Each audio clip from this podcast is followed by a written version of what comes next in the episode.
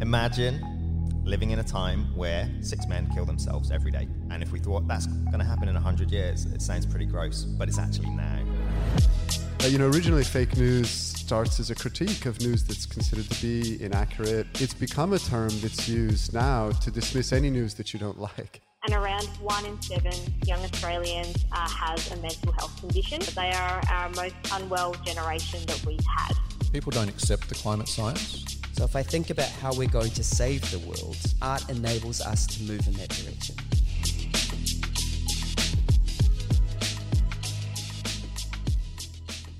The recent murder of Hannah Clarke by her estranged husband in Queensland shows us the frightening reality of domestic violence and makes us question the way we think about masculinity. The experts we talk to fear the escalation of recent tragedies, along with increased male suicide and male violence towards other men. Today, we'll take a look at what's being described as the dystopia we're already living in and how we can create a better future for all of us men, women, and children. Let's hear from Steve Roberts. I'm Steve Roberts, Associate Professor of Sociology at Monash University, and my research area is masculinity and social change.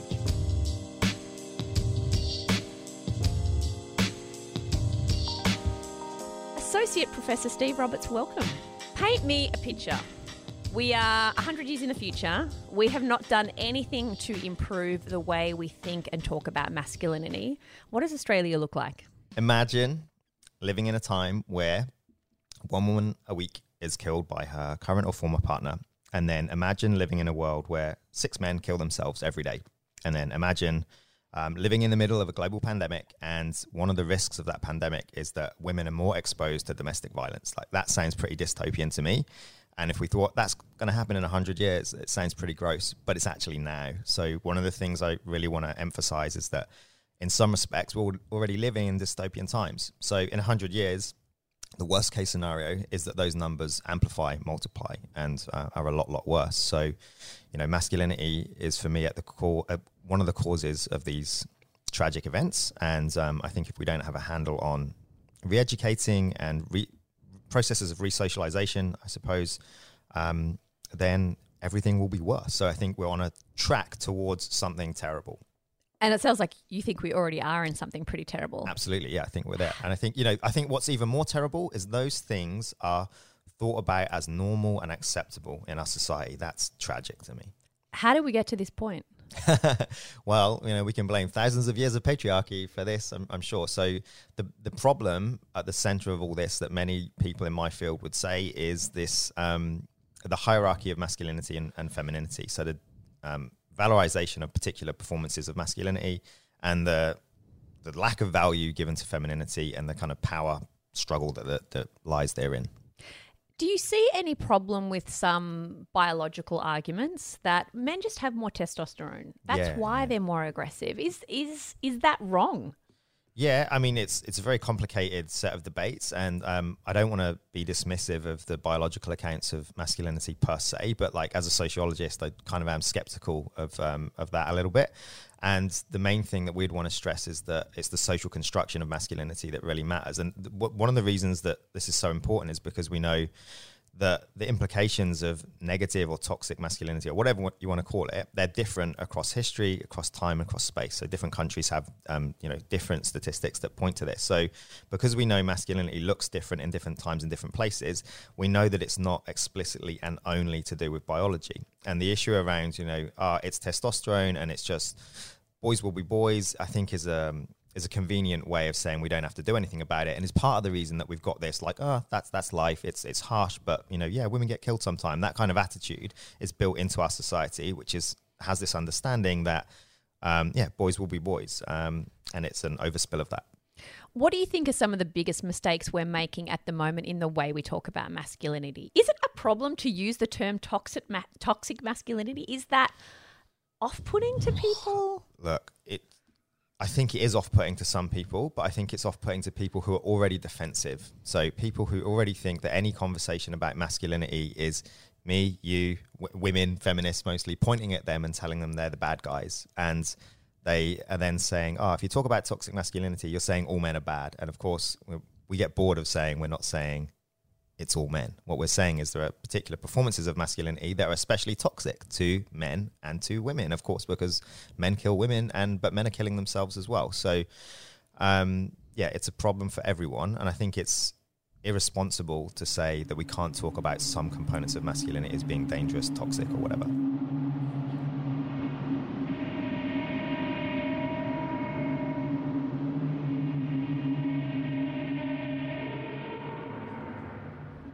There's a big focus, rightly so, on domestic violence um, as a as an outshoot of toxic masculinity or problematic masculinity, whatever you want to call it. What about some of the less physically violent, but per- perhaps um, similarly insidious forms of bad masculinity, toxic masculinity that are happening in society that maybe we're not paying enough attention to? Yeah, there's. I mean, there's loads of them, right? Yeah, It's a- what would some of them be? Um, so thinking about like men, what how masculinity affects them themselves is a really good place to start. So things like um, diet, like people eat in particular ways. So there's all kinds of research now that says men think that um, not eating meat, so being vegetarian basically is you know quote, air quotes gay or something or somehow unmanly. Um, and then at the other end of that spectrum, that to drink lots of alcohol is also bound up with masculine culture. So I think there are harms done to the self through that we wouldn't necessarily think of as being as bad as you know these outward displays of violence, um, but then they're all linked to violence as well. So like we know that when people drink more, they're more likely to commit acts of violence. So um, you know, and during the pandemic, like people might drink more, but they're definitely more likely to um, be in a space in the home for longer, and therefore women are at a high risk of exposure to domestic violence. So these things are all linked together, despite the fact there are a whole range of smaller things that are problematic, and that might be, you know, not having the freedom to dress or have the haircut that you want, and be bullied for that if you if you are a boy and you have long hair or whatever, or you dress non-normatively, um, ranging all the way up to, um, not I think you know not just domestic violence that leads to murder, but um, coercive control around um, finances and this kind of stuff. So there's a whole range of things that masculinity is implicated in that are super negative, and they go up to people losing their lives. There is a big focus on, um, you know, when we talk about toxic masculinity or masculinity in general and feminism, what we're dr- trying to do is um, stop men doing things and showing how, you know, it, these are bad for women. But as you sort of alluded to, a one of the arguments of feminism is, feminism is that no, this stuff's bad for men too. Yeah, what what are that you you know not being able to have the haircut you want, but what else is there? What what are the other ways that men might not even realize these social norms are having a negative impact on the way they live their lives? So one that I've alluded to already in some of the research that we've done at Monash is around drinking as well. So like the drinking culture in Australia is um, quite particular in some ways. It's, it's similar to um, some other Western cultures, but we know that it's bound up with masculinity, and we know that one of the ways that men connect with other men is through alcohol. So that has a detrimental effect on their life, and because it's um, bound up with masculinity and masculine norms and like the correct way to be a man, it's going to have a negative impact on their health without even realizing necessarily it's about performing masculinity. It's just the done thing, right? So people don't necessarily think I have to drink because I'm a man, but somehow those two things are still connected. So yeah, there's a whole range of stuff. So, like maybe a guy who doesn't particularly want to drink but feels he has to to sort Yeah, of yeah. fulfill the role of being and, and even even if they don't it's not necessarily the case that someone might be like oh i don't want to drink but i feel that i have to but the starting point is that they already do so when you get people to try and explain why they drink they don't know very Mm-hmm. often they don't know what they're doing or why they're doing it and especially when you get to risky drinking levels they don't really know How is Australian masculinity different to other versions of masculinity today? That's a good question. So it has. So we know there are like some commonalities across a lot of um, Western nations, but there are some some different forms. I guess I I wouldn't want to pay too much attention to how different they are, and in part it's because I think they return to caricatures that are not necessarily helpful. And I'll give you an example. So I think like this idea of like again air quotes like bogan masculinity is particularly problematic because it ends up pointing to a particular proportion of the Australian population, and then they get kind of demonized a little bit for their um, for their culture rather than for the, the social and material inequalities that they that they face.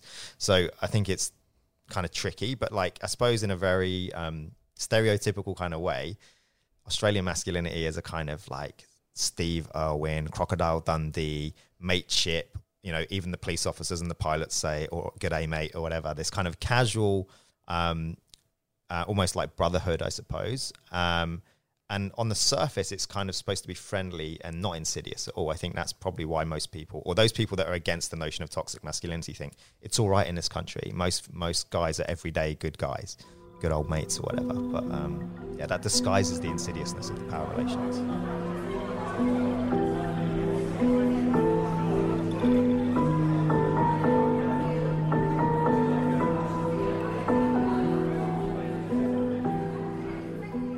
You mention uh, the air quote bogan type of person, which brings us to this an interesting idea about class.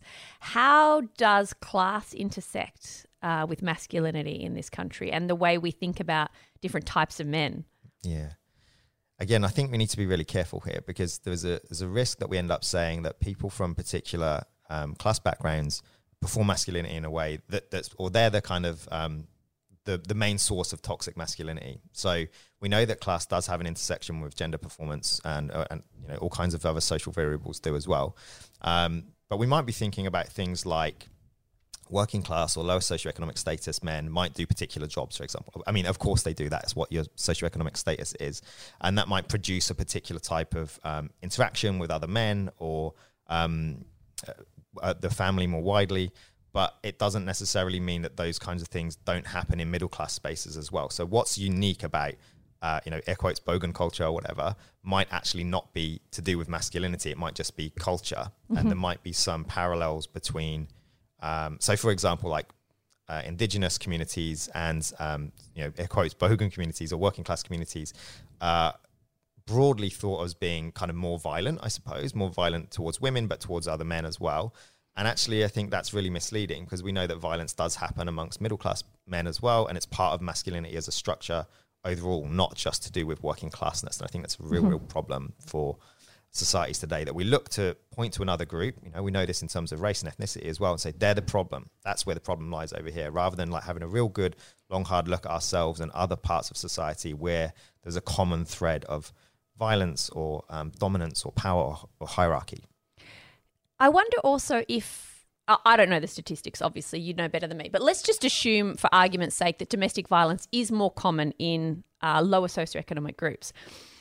It's quite interesting and sad that if that were the case, that people would therefore think it's because this is something poor people do more, when mm. we wouldn't for other issues plaguing lower socioeconomic groups. For example, say health outcomes are worse in lower socioeconomic groups, you know, more likely for this disease, that disease, whatever. We would never say it's because there's something wrong with these poor mm. people. We'd say, well, what are the factors that are leading? What are the external pressures, the supports they're not getting that are giving this outcome? Why do you think we can't consider it in that way? Why is it that, well, if domestic violence is happening there, it's because of you as a people? Yeah, I think that's really interesting, you know, because I think there's a large group of people that would say that you know the the underclass that they're sometimes referred to, like even academics might say, well, alleged academics might say, uh, that's a group of people who are unsavable, and it's something inherent. There's a there's a problem there. And then if we think about uh, other academics might say, oh no, that group faces um, particular types of stresses. So if they're talking about particular ethnic minority groups or um, sexual minority groups, they might say they, they face a minority stress and that um, is a predictor of certain types of behavior. But when it comes to working class men's mm. drinking or um, gambling or, or, violence, especially, people are very quick to say there's a problem with those types of people and they're so different to us. And I think, you know, that's super problematic. And I, one of the reasons they do it, I'm kind of playing with this idea at the moment in some of my writing. Um, I, am calling it the project of betterism. And I think that academic men, right, uh, very quick to say, there's that group over there. They're not as good as us. That's kind of what they're saying. We're the reflexive, reflective yeah. individuals who sit in the ivory tower and we get it. You know, we get it.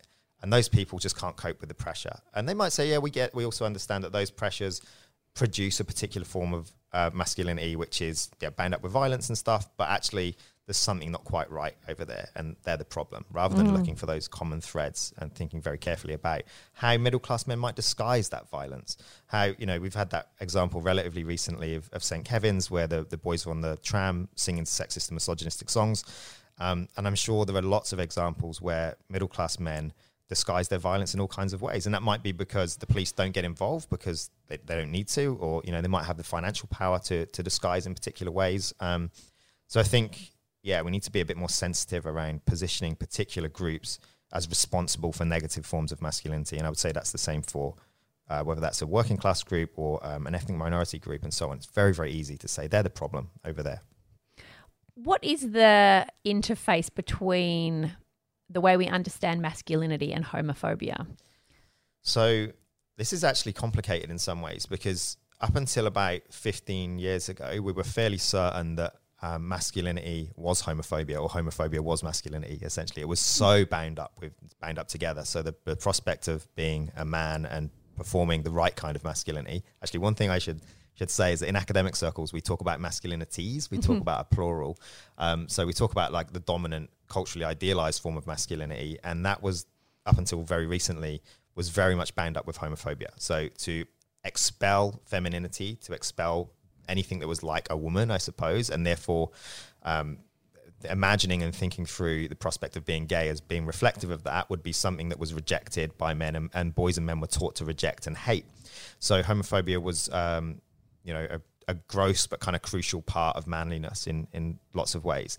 In the last couple of decades, we've seen that shift a little bit, and you want to stress very, very carefully. That's not to say that homophobia has disappeared but we have seen an increasing trend towards um, greater tolerance. So if you look at, at, survey level data and close qualitative studies, they still find pockets of homophobia, and lots of people see homophobia, but the number of people enacting or standing by homophobic sentiments is on the decline. Mm. And so, do you think that will have a positive knock on effect in the way masculinity is performed and understood? Yeah, and here's an interesting tension though. So, we think that that is a really important thing for, for progress. So we think if we eliminate um, homophobia, then it opens up. This is what the research tells us that it opens up the possibility for different types of behaviour. So whether that's you know dress or haircuts, whatever we were saying earlier, but also and um, uh, again we've done this kind of research at Monash with um, tactility between males. So like physical touch becomes more um, viable, I suppose, for as a as a way of being for a contemporary young man.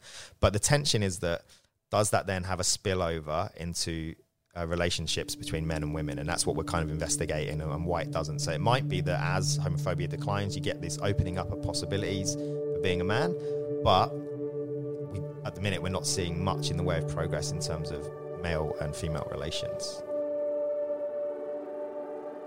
Associate Professor Steve Roberts, thank you so much for your time today. Unfortunately, due to COVID, we've had to adapt and do a number of these interviews by phone. So while occasionally the audio isn't as great as always, we promise you the content is.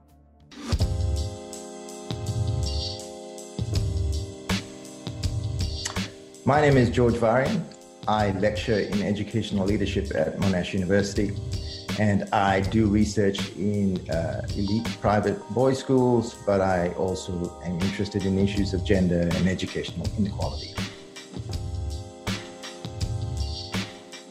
Dr. George Variyan, welcome to the show. Thank you for having me. You've done a lot of research on um, single sex schools, particularly those elite private schools. What did you find about the way those schools have um, an impact on the culture of masculinity? Well, there's just so much written about you know boys' masculinity in these schools, and have been written for so long that one wonders why that none of that scholarship has had much traction.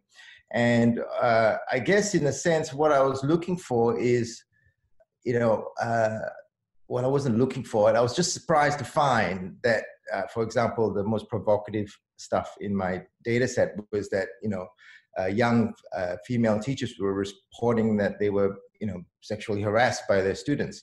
Uh, and I found that data on all of my sites that I studied. Uh, and I guess in a way that that was the most confronting thing for me to to see that. And I was was, you know, totally sad to say, unexpected. Uh, I'm sure the uh, my uh, research committee, uh, uh the supervisory team, uh, were not surprised, but I was probably surprised. And then I guess it's about unpicking why I'm surprised and, and, and why are other people surprised? or why do they recognize this differently than, than it is? And there are a number of reasons for that. So what are the reasons? Well, I guess to start with any institution, I guess you're incentivized not to see the difficult issues that are there you know? And uh, one of my participants called it like the golden handcuffs.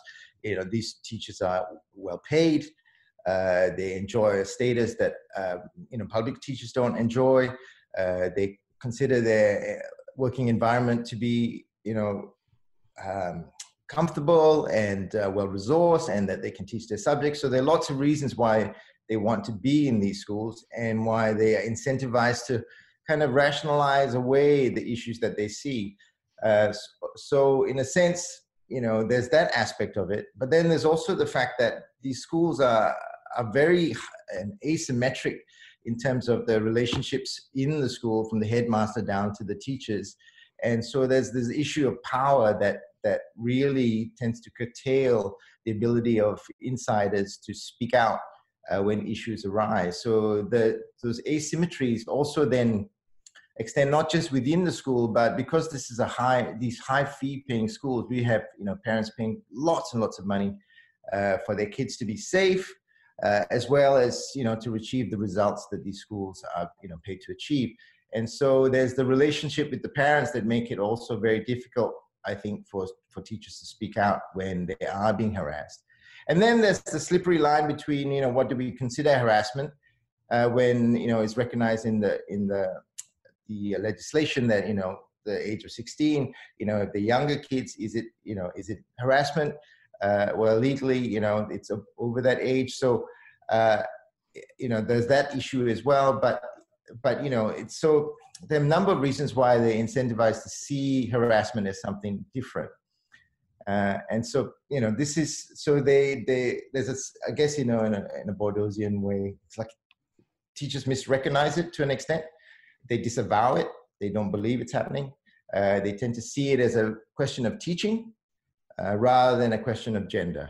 Right. So and why can't these female teachers just manage the class better? Exactly. Exactly. And because you know classrooms, you don't wander into each other's classrooms typically, especially if you're a teacher. Uh, and and then you know you tend to say, well, they just don't have control. And but this is stuff that's been you know talked about ad nauseum, right? So uh, where people misrecognize um, or, or, even teachers that do, uh, you know, like in, in studies that do talk about this, they, they also feel, you know, uh, that they should be in control of their classroom, right? That is their failure. And so, you know, when they do speak up, it always becomes a question of their own teaching, and then they question themselves as well. So uh, it becomes really difficult to confront the issue because it really is, it becomes a non-issue. It just becomes disappeared. Uh, and so you can't confront the emergence of this toxic masculinity kind of behaviors when they do emerge because people are too busy disavowing it for you know all the reasons I've stated already. If private elite private boys schools continue on the way that they are or the way that you found in your research, what what impact will that have on the future of masculinity? Well, it's a good question because you know one of the things that's changing is the, the digital environment is becoming more ubiquitous, social media. So boys are mobilizing as well in these spaces uh, to bully and to you know sexually harass their teachers as well. So you know if they if you know there there are lots of things, and then now with the COVID situation, I, don't know how this is really going to change our world as well. So I don't know if boys' schools will continue on the way they were when I did my research, whether there's a new type of hybrid world that we're going into. So it's hard to say what will happen now that we've had COVID overtake all of us uh, as well. But I think that you know it's not just a question for boys' school about becoming co-ed because I think it's not about the girls fixing the problems with the boys. You know, it's that same logic again. It's about getting their house in order, and I think it's about confronting some of the issues they have, and they're complex. Uh, I think also it's a, about taking out some of the oxygen out of these, you know, high fee paying schools, this marketized way of organizing our schools, I think are going to lead to silences because they're so busy with their reputation. So, you know, there's lots that can be done at the level of policy as well as within these schools. If we don't do it, then we're just going to continue on as normal uh, and seeing, you know, these logics that are in the schools, the disempathy, the yeah, the, the gender issues just continue to emerge and, and then you go from scandal to scandal they will not go away uh, and uh, but the thing is it's so easy to tolerate these scandals. It would seem, you know, it's a question of leadership. Okay, then we move on. The news goes to the next item, and and we don't actually deal with it. So, yeah, I I, I don't know whether I think school leaders that are you know willing to confront this will see that there has to be something done because i think in the end they do want the best for their students right parents want the best for their kids and uh, i think it's about you know just addressing the issues that are there rather than turning away from it, I think uh, is in the best interest of their their school communities and their students. Uh, so yeah, I don't I don't know what will happen, uh, but certainly it's having these on, honest conversations. Uh, but it's really difficult. Like I've said, the reason they don't have it is because of these market issues and mm. And uh, and their culture. Dr. George Variyan, thank you so much for your time. Uh, you're very welcome. On the next episode, we'll hear a more positive perspective how masculinity is changing and how men are being encouraged to change past patterns of behaviour. We'll discover the programs designed to help men connect in positive ways. Thanks to our guest today. That's it for this episode. For more information on what we discussed can be found in our show notes.